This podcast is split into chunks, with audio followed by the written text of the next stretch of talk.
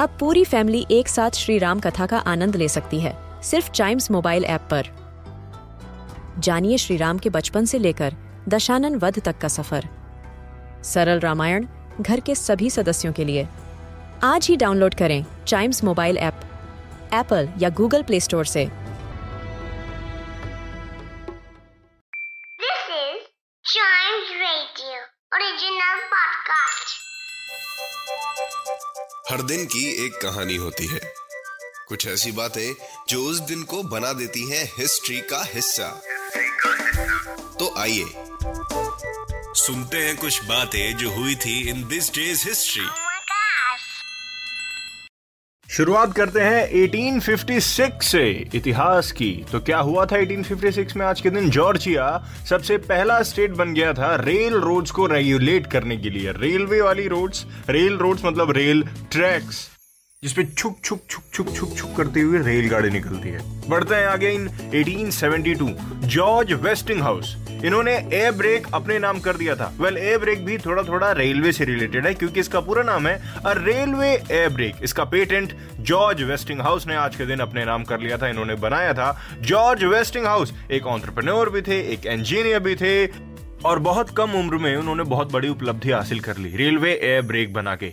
19 साल की उम्र में उन्होंने पहला पेटेंट अपने नाम करवा लिया और इलेक्ट्रिकल इंडस्ट्री के पायनियर माने जाते हैं आज ये।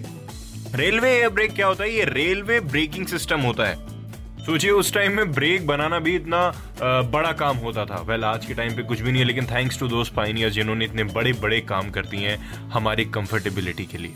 बढ़ते हैं आगे। 1943 में ग्लॉस्टर मीटियोर, आपने नाम सुना है, ये ब्रिटेन का सबसे पहला कॉम्बैट एयरक्राफ्ट है, सबसे पहला। इस एयरक्राफ्ट के बचपन में हम लोग वॉलपेपर्स लगाते थे, आई एम श्योर आप भी लगाते होगे एयरक्राफ्ट के, लेकिन इस वाले का बहुत अच्छा डिजाइन था इस वजह से हम लगाते थे।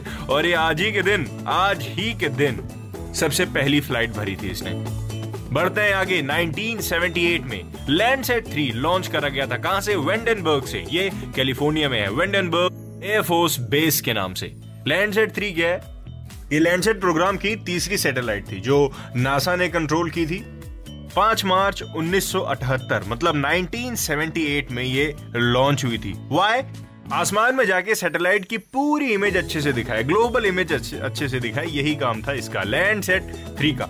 वेल ये नासा ने कंट्रोल की थी लेकिन इसके बाद वाली नासा ने कंट्रोल नहीं की थी। और इसी के साथ खत्म होता है दिस डेज हिस्ट्री का ये वाला एपिसोड। इसके अगले एपिसोड का इंतजार करिए क्योंकि देखिए हर दिन है, हर नया दिन है और हर दिन का एक नया इतिहास है। वो सब जानने के लिए Chimes radio this days history सुनना बहुत जरूरी है। और साथ ही साथ चाइम्स रेडियो के और भी बहुत सारे पॉडकास्ट्स हैं आपके लिए, उसको भी सुनना बहुत जरूरी है।